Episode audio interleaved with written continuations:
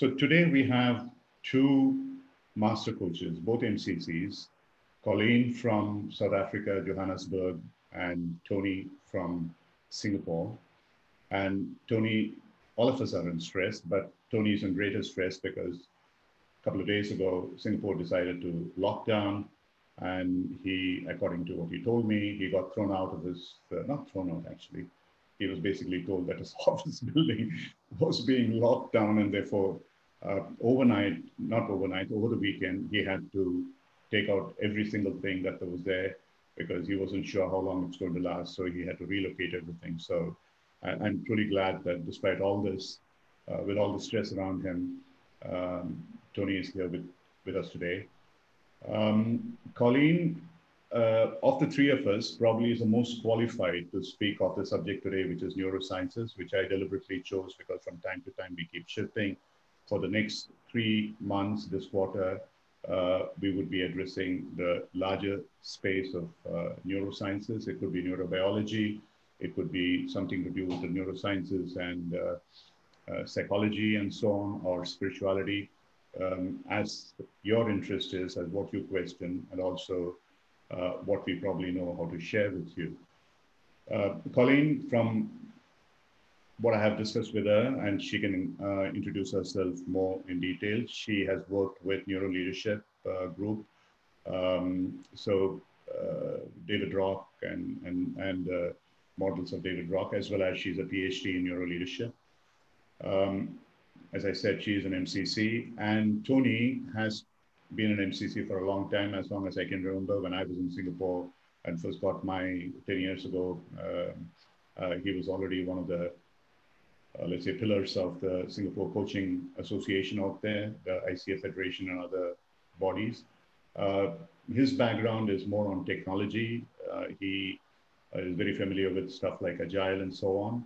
And his um, interest, passion, like mine is, um, one of the passions is uh, neurosciences and how neurosciences um, impact uh, the field of coaching. How does it impact how, how do we understand our behavior better by understanding more about the way that our brain works in a simple way.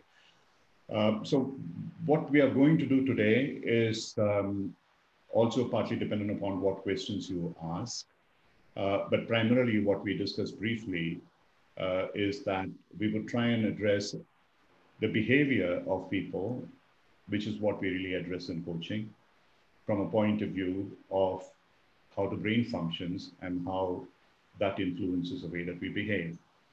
Uh, before I hand over to Colleen first and then to Tony, and I'll probably come later, uh, and I'll monitor the chat box as well.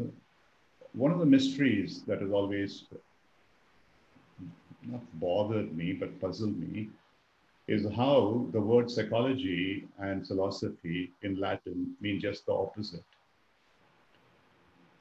Uh, the psychology, etymology of psychology is psyche is about the soul, the spirit, etc., which should really be the groundwork of philosophy. Whereas philosophy is more about wisdom. And to some extent, uh, if you really go back to Plato and Aristotle and so on, this is more to do with how people behave and, um, and so on. So in real terms, philosophy in Latin would, would probably mean to deal more with the behavior of people, whereas the psychology would be more to deal with the spirit of people. But in English, it's just the opposite. So whether that means something or doesn't mean anything, I have no idea. But this is what the etymology is. So without further ado, um, Colleen, if you could just briefly introduce yourself and if you could say something to kick off the discussion, and then we can join in on that in terms of the connectivity between the way the, the brain is formed, the way the brain functions, and the way that it influences the way that we behave. Thank you. Thanks. So that's a pretty broad opening, um, which kind of lets me go anywhere, Ram. Thank you. Um, and I'm just, I think I'm going to pick up on what you just said. It's really interesting about the, the spirits and the, and the, the thinking and the doing. And I guess this is where uh, coaching kind of intersects all of these um, areas is that we, we, we're talking about coaching the being and the doing of the human of the human. So um, I think both of those traditions are definitely relevant in coaching. And then, of course, we bring in the neuroscience, which attempts to explain behavior from a biological perspective. So it's kind of the head, hands, heart, and spirit, I guess, um, all coming into one one uh, into kind of intervention. Yeah, Colleen, all over to you. You, you please continue, introduce yourself and uh, whatever you want to say on the subject, please. Okay, so um, Ram, I'm not necessarily going to speak about the strict biology, biological functioning and research that is being done currently about the brain, but really how can we use our, our brain to understand the mind and the connection with the spirits and the being of, of the human. So really we spoke initially about when we, we chatted and we kind of created broad brushstrokes for this conversation is about how do we address behavior and how do we understand behavior in terms of um, scientific principles, neuroscience principles. And one particular area we discussed was about aggression or abrasive behavior in executives and how can we use that understanding of neuroscience to both um, mitigate and um, shift, I guess, that kind of behavior. And I think it's really useful for coaches to understand what is happening at a biological level so that we can leverage resources and strategies to help people think and shift their, their brain functioning in a way that is more constructive. So I'm not really sure exactly um, where you want to take it, Ram. Do you want to talk about the neurobiology of, for example, aggression and anger? Where is it you'd like to go with this? Okay, let, let me um, uh, start with something which probably then we can jump in whether Tony or you come into this discussion. Uh, one of the things that I have always been fascinated by is the way that 5,000 years ago, um, what is today called Hinduism, the way that it developed as Vedic philosophy or Vedic psychology, it defined the mind and it differentiated that from the brain, which in the Western philosophy and psychology was done much, much later, probably just about 100 years ago. The real differentiation between what the mind is and what the brain is, or whether the brain was the mind before and now it is the brain is a part of the mind so it defined the mind in four parts. The first part was about the senses, the external gateways, the different uh, senses. Like today, we know that, the brain, um, the sensory perceptions of the, uh, the visual perceptions are at the back of the head, the auditory somewhere in the lateral side, and, and so on and so forth. And these are constantly active. They are constantly reaching out like antennae to the rest of the world around us and they pick up the signals and every single bit of that information that comes is stored in the brain in some part of the brain now when people say that maybe less than 2% or 0.2% 0.02% of it is really being stored that is completely wrong that is what is accessible to us as conscious memory but every single bit of that information literally billions of bytes of memory uh, information that is pouring in through is stored in some part of our total system. And it, it is accessible. And it's known that you, you can, through electrical stimulation of certain parts of the brain, that these can be accessed. The information that pours into us through these senses, which is called manas in Sanskrit, is stored in a part of the brain which was called chitti. And this part of the brain is today generally known as the hippocampus part of that where the memory storage happens is hippocampus, primarily the current memory, the conscious memory, a lot of it, some of it unconscious. But a lot of the long-term unconscious memory is stored in a part of the brain, which today is colloquially referred to as the reptilian brain or the cerebellum, which is on the brain stem. And in fact, we know now through experiments, and I have done work on this myself without any questions about it, that you can excite that part of the brain and recall memories from before the birth. And this has been evidence. Um, it may seem like fluff, but uh, this has been my personal experience, and I have worked with people who have experienced this as well. So the second part was memory. The third part, whatever is stored in this memory, everything that we receive is stored in this memory. is then monitored by an agency, which was called the limbic brain by MacLean when he defined the brain in a triune theory process as the reptilian brain, which started first, for instance, in the reptiles and fish and so on. All it consisted was a part of the brain just about the brain stem. That was all it was. And then as the mammals came about, the animals as well as the birds is expanded into a limbic system. And the hypothalamus, as well as the amygdala and such other parts, they form part of the limbic system. And a large part of what is called a personality, at least the emotional behavioral part of personality, in some way is related to this part. And a part of it to the more recent development we as humans have, which is the, the frontal cortex, the prefrontal cortex, and so on and so forth, which is the largest uh, in the humans. To put things in perspective, we all have roughly about, on an average, between 50 to 100 trillion cells in our body system. Every one of these cells has an intelligence which is uh, absolutely phenomenal. I mean, it, it, uh, it has everything that needs to be done to keep us alive, thinking, active, etc. And of this, roughly about 100 billion cells, which is 0.1% or less, is actually the, the, the brain, which, which comprises the brain. The brain is roughly about 2% of the weight of the total body, but it consumes 20% almost, 18 to 20% of the energy at any point in time. So it's probably the most expensive uh, spatial resource that we have in our body system. So in addition to these, the, the primary difference between us and most other animals,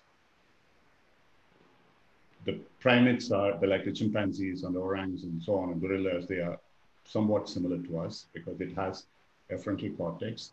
Is the difference between the evolution of the limbic brain and, and the frontal cortex. And the primary difference between the mammals, uh, which larger family we belong to, and those before that, like the reptiles and so on, is the absence of that, um, what is called the limbic brain. The limbic or the mammalian brain, which fits up all these aspects of hypothalamus and amygdala and so on and so forth, is what gives us this capability to nurture, to love, to have compassion, and so on. Most of us know that reptiles eat their young, they are cannibals, and mammals don't. That's a fundamental difference. When the mammalian brain came about, the, the distinction is very much the nurturing aspect. And very often, one of the questions that is asked is which comes first, whether feelings come first or whether uh, thought process comes first. Very clearly, from the way the brain functions, the first point of receipt of all our senses is in the emotional brain, the limbic brain. And it's through the limbic brain that we transfer the information into the cognitive brain. And therefore, there is really very little doubt, even if it's microseconds or whatever, in terms of time differential between feelings and thinking, it's really starting from thinking, which uh, from feeling, which goes into thinking. Another aspect which is very interesting as far as behavior is concerned is that there are different parts of the brain both in the hypothalamus area, which is about emotions, as well as in the frontal cortex and the prefrontal cortex and so on, which work with different kinds of emotions. Within the brain, we have now identified, scientists have identified those spaces which affect anger, which affect aggression, which are with compassion, which are about nurturing, and so on and so forth. These are all very specific different parts. And these are very well known and extremely well mapped. Uh, this is scientific. And what it has also been determined to happen, uh, contrary to many beliefs that were there earlier, that the brain is hardwired, it doesn't change.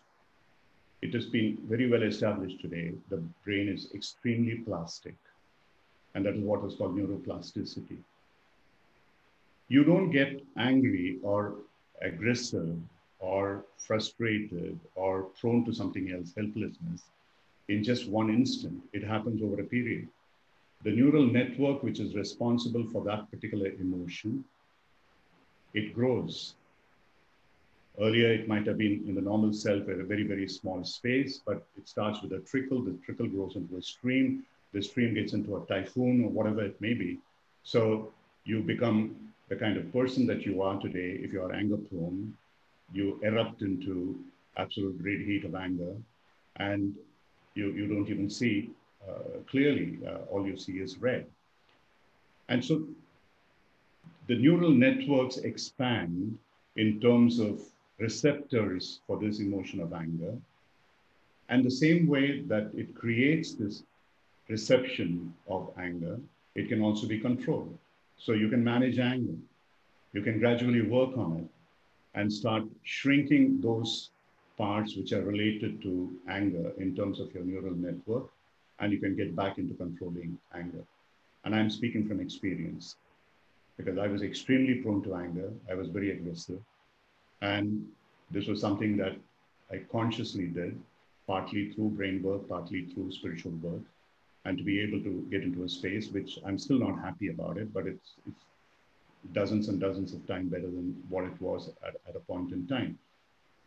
So in coaching, I think these two aspects that I talked about, and there are many other aspects we can come as we speak about, are extremely relevant because very often people ask us as coaches when we explicitly train them as to why are you focusing so much on emotions?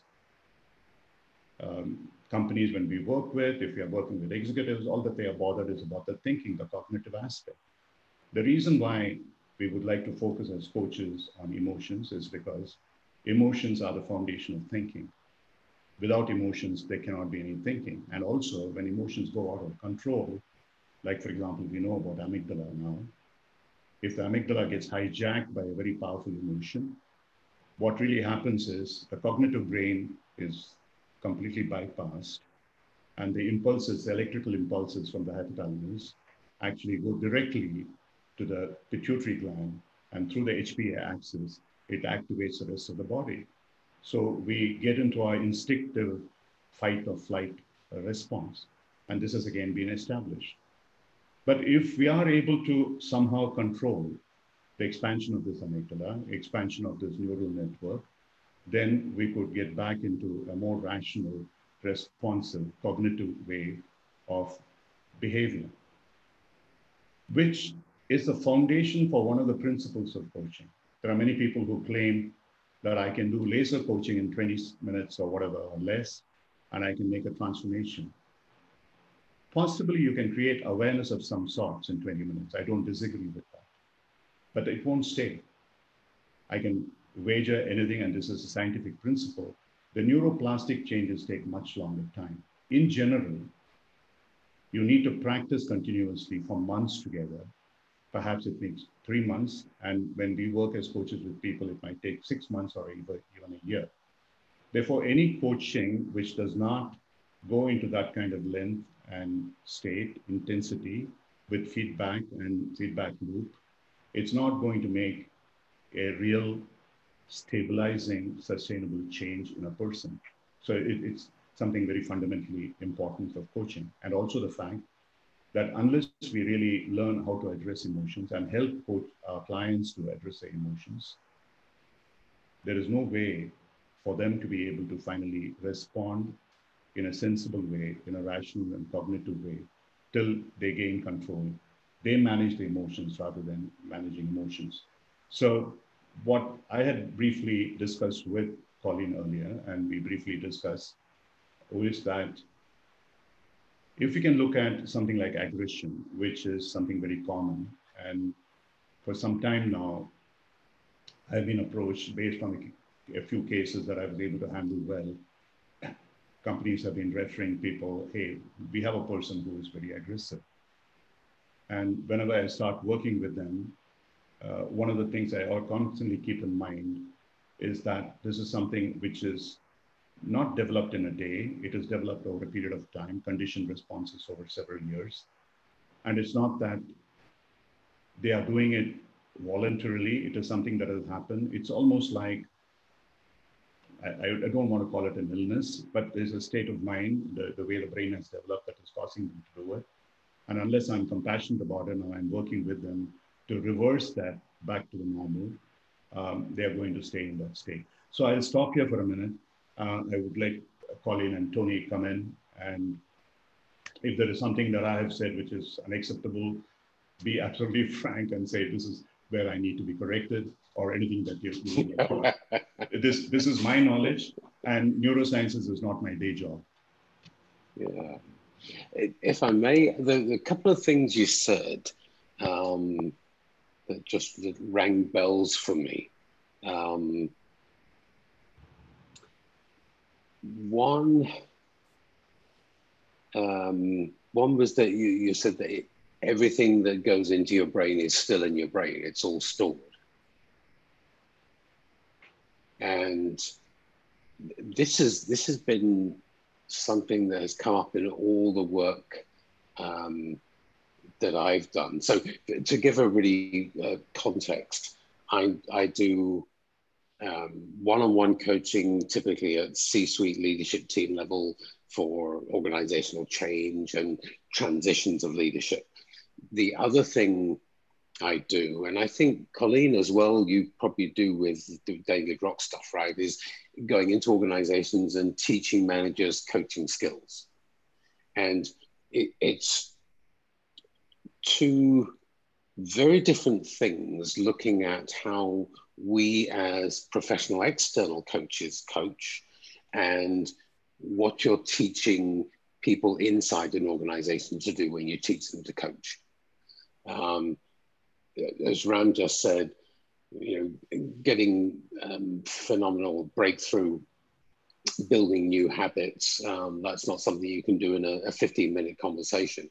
What you can do is teach people a way of uh, doing first level coaching. Let's call it the, the Newtonian physics rather than the quantum physics, where the typical manager's problem of I got promoted and I spend all my time solving people's problems. How do I turn that around so I coach them so that they solve their own problems? And that you can do in a kind of 15, 20 minute conversation. Um, the breakthrough stuff you're talking about is, is what I find interesting is because that goes a lot deeper. Um, now, I wouldn't be qualified to talk about parts of the brain. I'm usually referring to it in terms of people's being with their conscious awareness versus the subconscious. Um, one of the things I've noticed is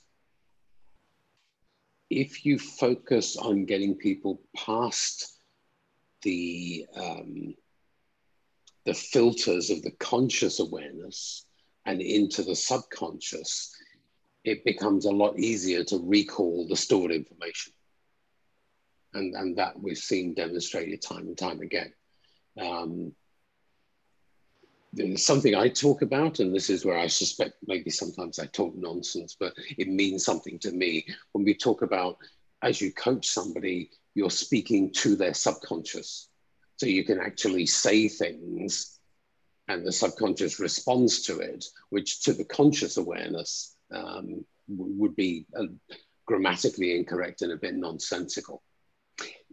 The other thing that you mentioned that was interesting, uh, or, or a thought that you triggered, going to the emotions. Um, I've noticed as well that if we're coaching somebody, um, I mean, everybody ICF and everybody says, you know, mastery and coaching is about breakthroughs. It's a, a, a, present, connected in the moment experience working for a breakthrough, creating awareness. And the breakthrough comes from them literally getting past beliefs that they currently hold about a situation. And from what I've seen, those beliefs seem to sit at the, the, the very lowest level of the subconscious, down where those emotions are, down in the limbic brain. Um, by contrast with the organizational coaching on the sort of the day to day, let's get the leadership work done. Um, I always focus on saying to them, you know, separate mindset um, and behaviors because people will often do this when you work with an organization. They'll they will talk about, can you come and coach this executive, um, whether they're the kind of behaviors you were describing, Ram, or whatever. They're saying, we need them to have a different mindset. When actually what they mean is we need them to have different behaviors. And I've noticed that time and time again, and I've seen this with less experienced coaches, failing to separate what we're talking about when we're talking about mindset versus behaviors. So the beliefs, and we know the beliefs drive the behaviors. Um, but it's far easier to observe behaviors, specify behaviors, uh, measure behaviors, and, and therefore coach for behavioral change. What I think is the really interesting piece um, as external coaches, as we get better at it, is being able to go in and like forget the behaviors, be able to go in and coach that mindset change. I think that's the really interesting piece. Um, I don't know um, Magda, can you run polls? I mean, can we find out how many people in the audience are external coaches as opposed to internal coaches in organizations? I can, but it's going to take me a couple minutes, so let me set it up. That'd be interesting. Yeah, yeah. Um, the, the other thing I noticed, um, somebody had a question. Oh yeah, Sachin I've noticed to put his hand up, he had a, had a question. How can we change the habits or create new habits in 15, 20 minutes? Does, yeah, yeah. So I, I, think Ram answered that. You, you can't build new habits in 20 minutes. You can, you can get, you can coach somebody um, to solve a problem once they've really crisply defined what the problem is. Um, but figuring out you've got to do something different is one thing building the new habit, um, that, that's the hard part, right? Because if we look at when we're coaching and helping people change, there's three bits. Finding out that you need to change, and, and that's pretty easy as long as somebody tells you now you know, you've got the awareness. Um, learning what you've got to change, learning the new thing, that's fairly easy. We, we've all been to school, we know how to learn but the, the mm. building of the new habits is the hard part. That's the time consuming one. Uh, Tony, before I pass on to Colleen, I, I just want to address um, uh, these two questions here very quickly. Uh, one is uh, something from Eva. Um, it's a very interesting question. She's saying, what triggers the work of neurotransmitters is a fact whether someone violates our values by preserving the word, behavior, etc. Um, from what I know, and Colleen, you can correct me, um, very simply, the production of neurotransmitters is done through the limbic brain, especially the hypothalamus area. And from there, the messages go to pituitary, which is the master gland, and through which the neurotransmitters are produced. There are some neurotransmitters which are produced in other parts of the brain, but primarily today our state of the knowledge, which might change in future, that it happens through the emotional brain rather through the, the, the, the cognitive brain. Um, yes, of course, what we hear, what we sense, what we see, all these, the senses are automatically passed into the hypothalamus. And the value systems, as Tony was just explaining, are pretty much in, like what you put it that way from a psychological perspective, which is in the subconscious brain.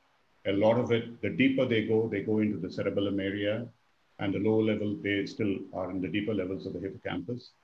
And, and therefore, all these things which are not available at the surface of the cognitive level are what we in coaching terms usually refer to as the unconscious incompetencies.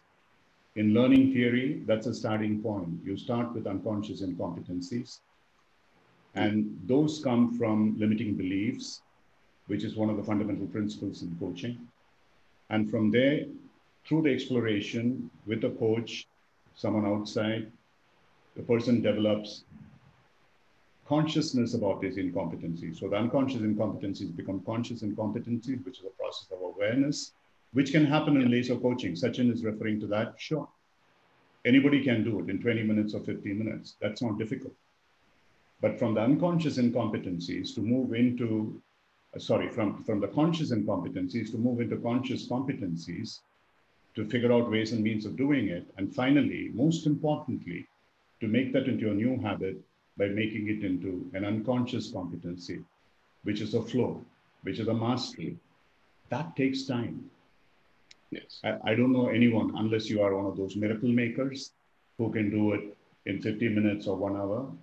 I would pretty much, I would openly challenge anybody to do that. If anyone is saying that, I think it would be a lie. It takes, today we know from whatever we know about neural sciences, it takes about three months. And, and this is in a very, very protected environment. Usually it takes about six to nine months. So both of these are pretty much driven by the emotional part of the brain. Um, I'll just pass it on to uh, Colleen now. Uh, yeah, by the they are still. Um, I don't know. Magda will come back with your answer, Tony, about how many are internal coaches and how yeah. Many so external. if everyone could just vote quickly, about half of you have voted. Just uh, take a look at your Zoom screen quickly, and there should be a poll in front of you.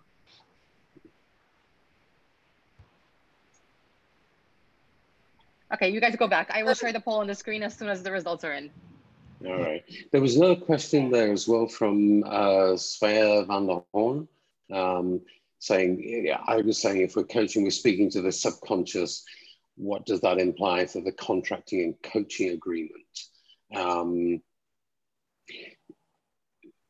I, I don't think there's any particular um, issue there because, so when I'm talking about talking to the subconscious, um, I'm, I'm referring to as the conscious awareness being the half a dozen or so things that somebody currently holds in their mind at one time. Their subconscious is the, the processor and the entire database of their whole body of knowledge. So when you say to somebody, um, what's the problem you'd like to solve? you're getting a different response from if you say, what's the problem you need to solve?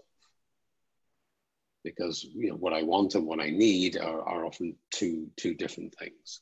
Um, the best, your the best uh, way I sorry. can Sorry. Your answer is yes, 78% are external coaches, 22% are internal. Okay, Sorry good. Yeah. Right. No, that's good. That's good. That's good. Um, so the subconscious is the person. In fact, it's it's the bigger part of the person. So when you're when you're going into the contract contracting of the coaching and the and the agreement, um, you, you're coaching the whole person. So I, I don't think there's any issue there. Um, it's about there is an issue about manipulation. I think which you've got to be careful of. And one of the reasons um, that ICF, I think, approves coach training based on NLP as valid, as opposed to pure NLP training doesn't qualify as coach training, is because it brings the other component into it. And I've heard things from, from people I've worked with where you ask a question, because for me, coaching is the process of making people think. That's it. It's about taking them down into their thought process. Now, the minute you trigger some thinking, you've taken them from their conscious awareness into their subconscious. And then it's just a question of how far down you go. And the further down you go, the faster the processing happens. So, by definition, if you're going to coach and coach effectively, you've, you've got to get them down there. So, you are, you've got to work with the subconscious. Um, if you ask a question that triggers some deep thought, the uh, hypnotherapist would say that's a hypnotic question. Um, the, the NLP practitioner might say that's a neuro-linguistic structure. Um, and the coach will say, that was a really good question. You know, we have different disciplines that are all using very similar approaches to accessing the subconscious and getting people down there. Thanks, Tony. So Tony, if I can also jump in there in terms of because what we we're talking on many different levels, and I don't think we're talking about parts of the brain. I think we're talking about integrating whole brain functioning. So if we just start at yeah. the aspect of emotions, what are emotions? Emotions are not an experience. An emotion is a cognitive appraisal of a feeling state. So what happens first is Ram, you were saying, when we experience something, we it, it triggers a physiological response in us. And then it's the story that we create in our conscious mind about that feeling state that then determines our, our subsequent behavior. So when I say hmm. looking at whole brain functioning, I think it is really important for us to understand that we need to leverage all our understanding of humans functioning, and, and I, I particularly like it from a neuroscience perspective, is that yes. that a person's behavior, a person's personality, the person's outcomes that they experience is a complete manifestation of their life experiences, of their conditioning, of their culture, of their childhood, of their upbringing, their uh, whether they're male or female, whether they're middle class or what. All of these aspects influence our behavior as well as our gen- the genetic influences. I mean, you can be be born with a genetic propensity towards um, reactivity, or you can be with, born with a genetic propensity towards a milder um, more melancholic kind of temperament. So there's ge- genetics and environment that both combine to craft our the, the ultimate results. So for me, understanding that subconscious um, that sub the subconscious thinking as a manifestation of both biology and um, and experience. Now, as coaches, we don't go into the past. We're not investigating what is it that caused this kind of personality style or behavioral style. But what we're doing is we, we're under, helping people getting an understanding of themselves and understanding what is it that's being triggered in them? What is the psychological process that is has has manifested as a result of all their um, of those beliefs? That somebody was also asking about values there. How does values impact? Somebody somebody was saying, you know, when it, your values, which is part of your innate being, but also part of your conditioning, when those are triggered or confounded, um, you will hmm. experience it as a threat response. So anything in our environment that that we experience as a threat will manifest in some kind of threat behavior. One of which is aggression, and aggression is actually an adaptive behavior. It's an adaptive behavior in order to survive. You know, we protect our young, like Ram was saying. We're social, we're socially adaptive to um, to fight for scarce resources. But when it becomes maladaptive, that's when we need to um, start helping people shift behavior. So one of the first things for me as a coach is to, like you said, at, at least a person has to recognize the need for change. Now, there's many people that are have have so so manifested this conditioned belief of I'm right, um, I'm perfect, I don't have to change that they are just actually not coachable. So our job as a coach is to first find whether there's that willingness to change or that that is absolute starting point. Because if there isn't a willingness, um, you know, if a person is, for, for example, narcissistic, you know, it's going to be very difficult for us with coaching techniques to actually break through into shifting behavior. So it starts with understanding. I, would actually say that was impossible. Yeah, I mean, because I'm totally with you there first yeah. thing I'm doing when I'm when I'm interviewing anybody is figuring out is this person actually willing to change. So a, a lot of a lot of the, the work I'm doing with that is where the organization brings you in and says we need you to help this person to change. And and yes, so that's um, yeah. tell you what would be interesting from from your because you know you're um, if you like scientifically deeper into this stuff than than Ram and I are I know that's the first thing I'm doing. I'm going there trying to establish can I detect whether this person is willing to change or not? And I know I've had um, times where the mouth says, Yes, of course I'll change. And, and my brain's going, No, they're not. Every mm-hmm. instinct I've got is screaming out. What, what from your perspective, what, what are we doing there? What's, what's, what's happening? Because if, if we can become more aware of what we're doing when we do that sort of thing from your knowledge, that, that makes it easier for us to do it more consistently. Okay, I'm gonna I'm gonna answer you on two perspectives there because what we have to understand is this willingness to change is what often shows up as an unwillingness to change is just a fear of change. um, and inability to right. see how I can change because change takes effort. Yes, neuroplasticity is is fantastic, and it's and and we can activate. Uh, you can use neuroplastic principles to get people to shift behavior profoundly.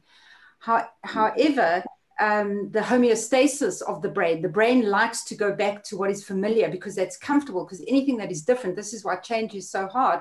Even positive change is seen as a threat because it takes effort and energy in order to, um, to, to, sh to shift those, that neural patterning or the habitual behavior. So we need to often be patient and, and present with our coachees to understand that it may, may take a little bit of time for them to work past that threat that is actually preventing them from being willing to change. We're also talking about neurochemistry here because don't forget, in, in turn, our behavior is very much um, like Ram said, you know, we, we perceive and we have an experience. Our amygdala processes that experiences either this is threat or this is um, a positive experience. When it's a threat, it actually becomes before the amygdala. It's the anterior cingulate cortex is like the orchestrator of the brain. It decides what to do with information. So when something is perceived as a threat, the amygdala will immediately react to that threat by creating a cascade of neurochemicals and neurohormones through the body of adrenaline, which is um, uh, which which readies the body to survive, ready act- activates the body's um, physiological survival responses, raises cortisol levels, which in turn reduces cortisol is a um, a, a neural inhibitor, so it stops us from thinking, stops us from being rational. Our serotonin levels drop. Serotonin, by the way, is very strongly related to aggression, and it's a circular relationship. The more aggressive we are, the lower our serotonin levels, the more aggressive we become. So it becomes a circular circular um, relationship. So it's actually it's it's it's understanding all the neurochemical reactions. so we can we can help to change a person by getting them willing to change understanding that neuroplasticity means that they have the capacity to change but also understanding that resistance now there are some people who are so pathologically either resistant to change or pathologically disordered that they have built over many many years that resistance to self-awareness that resistance to um, being willing to access um, those parts of because it takes a very calm brain state to access that the so-called subconscious um, and you know much deeper memories and hmm. so so sometimes it's just the resistance is so high that coaching is just definitely not the intervention to engage with however in my experience most people once we create that safe space, once we um, allow them to experience and, and gently, gently into that good night, you know, we go and help them to slowly start uncovering. This is, I'm talking about a person that's resistant. Some people are completely open to it, and you can do it in a 15 minute conversation. Sometimes it takes mm. a, just a little bit longer. Um, okay. Dopamine as well is also very important. as a neurochemical here. Sorry, just the last thing, because mm. remember, dopamine is associated um, is, is the reward neurochemical. And when we experience re- reward it's often because of our aggressive behavior has resulted in us getting a reward. It's about power. It's about competition. And the more we experience power the more experience competition the higher our dopamine levels the more addicted because it's an addiction neurochemical. We get addicted to the dopamine and therefore engage in more powerful and more aggressive behavior. So it's also about interrupting all these neurochemicals through helping people shift yeah. their thinking. So, so how could you use that for the positive? Because I noticed a question from uh, Don Kerper, so who makes the point that habitual behavior and conscious, deliberate, chosen behavior are not the same. Um, he's coaching often focused on creating self-awareness of habitual behavior and its impact, and then exploring what more appropriate behavior would be. So the hard task is getting people to create the new uh, habits.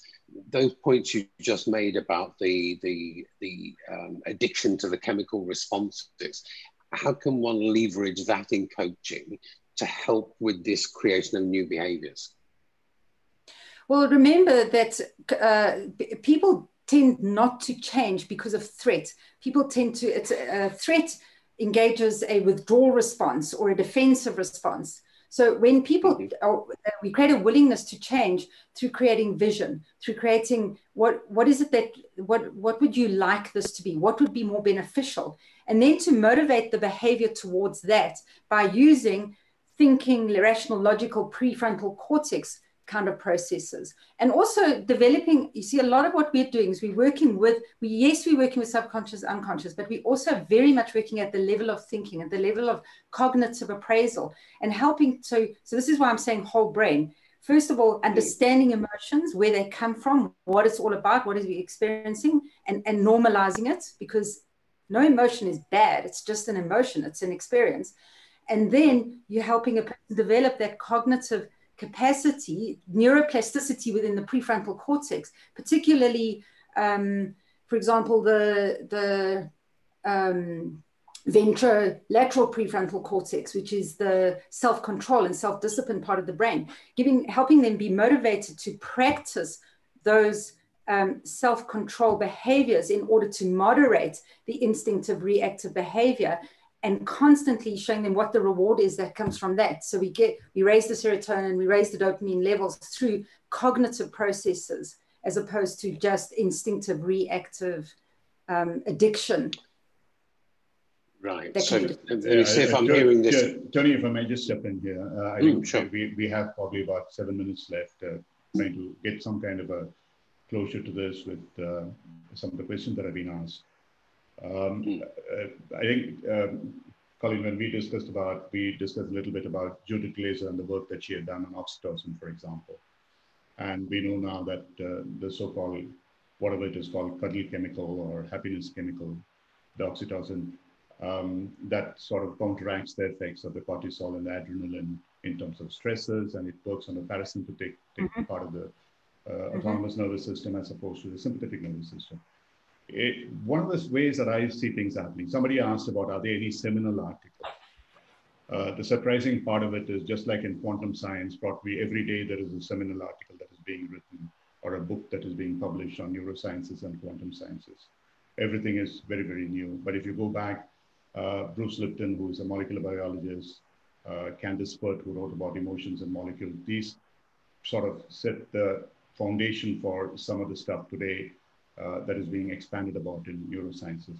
One of the things I learned recently, and I was approached by a couple of people who are researching on neurosciences, was to, um, and, and I, I, truly believe that coaching is going to go that way. Um, it, it, you, you just put a sensor on your head, which measures the neural activity. Uh, it could measure the, new, uh, the, the waves as well and it's able to identify spots in which uh, these kind of things happen, like, for example, which kind of uh, behavior is being stimulated by which kind of emotion, for example, aggression or compassion or helplessness or whatever it may be. And then through a feedback mechanism, um, it is possible to excite or decrease in whichever way that you wish to. It's up to the choice of the individual what they wish to do to be able to change the way they might want to behave. Uh, it, it's, it's actually not fiction, it's happening today. Uh, I've seen one of those experiments which are uh, happening today.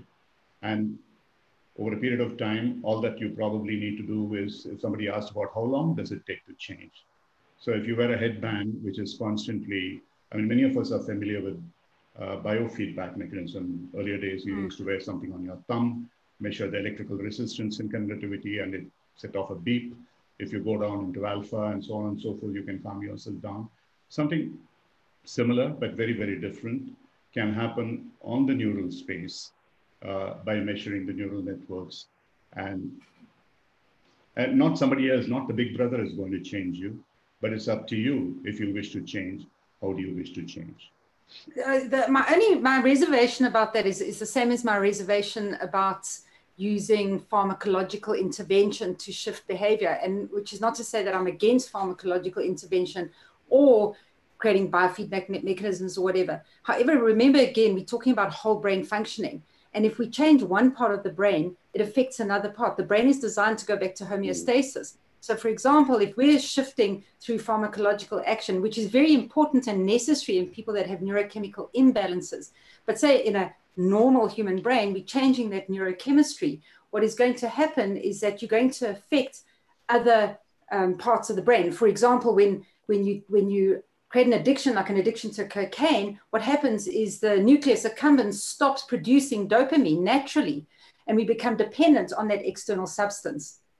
So I'm much more in favor. That's why I'm, I'm so passionate about coaching. I'm much more in favor in, of helping people use their thinking and use their own inner wisdom, their spiritual and their whole body thinking as well. I mean, um, you know, we like you're saying, there's memory in our cells, there's memory in our um, we've got muscle memory. We have every part of us is my, that mind body connection. And as coaches, rather helping us to do it ourselves in a holistic way, in a balanced way, so that we create powerful neuroplasticity instead of imbalance.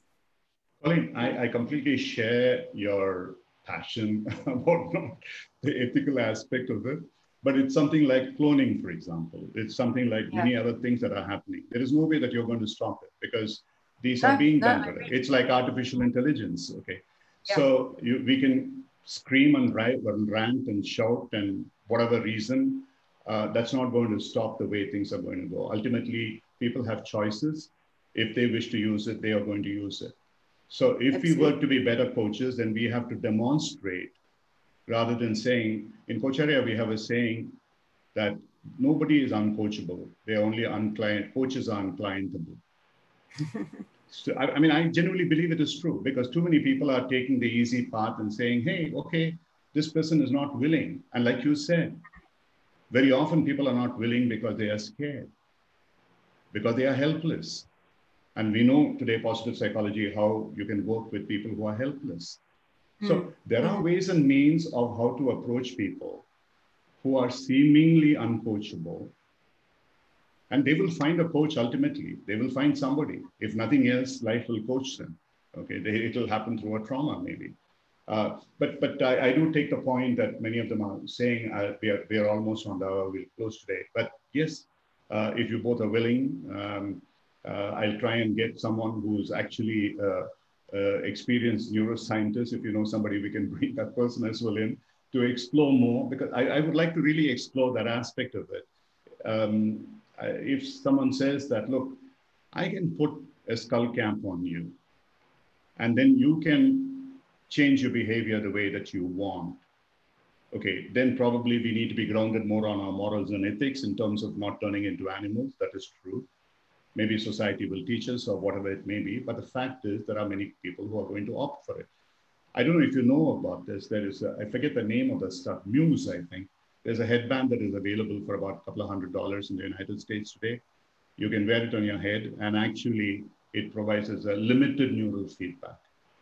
But I know I have worked with full skull caps with multiple sensors, which today can totally map your entire brain, and they are developing feedback mechanism. So I'll stop here because this is an amazingly powerful field. How much of it is really uh, going to be implementable with coaches? We will see how it is. But I do believe that at least we as coaches should be aware of what is happening out there. And we would like to explore this more in the next two sessions. Uh, I'll get back to both of you. Um, and we'll also try and get somebody. Uh, okay, so Magda, would you like to come in and close the session? Thank you very, very much, Colleen. Thank you very much, Tony, for being there and My pleasure. Uh, steering this session um, to this unbelievably exciting new frontiers of science. Um, thank you very, very much. Sorry, I was distracted. I just put the CCEU information in the chat. And for those of you listening on YouTube, as usual, you go to learn.coacharya.com and you click on the Get Your CCEU section, and that's where you will find all the courses, I think. Give me like two minutes after this webinar to check. But um, there will be a course called Neuroscience, and the password slash the answer is sunshine. And the answer is sunshine because there is always light at the end of the tunnel.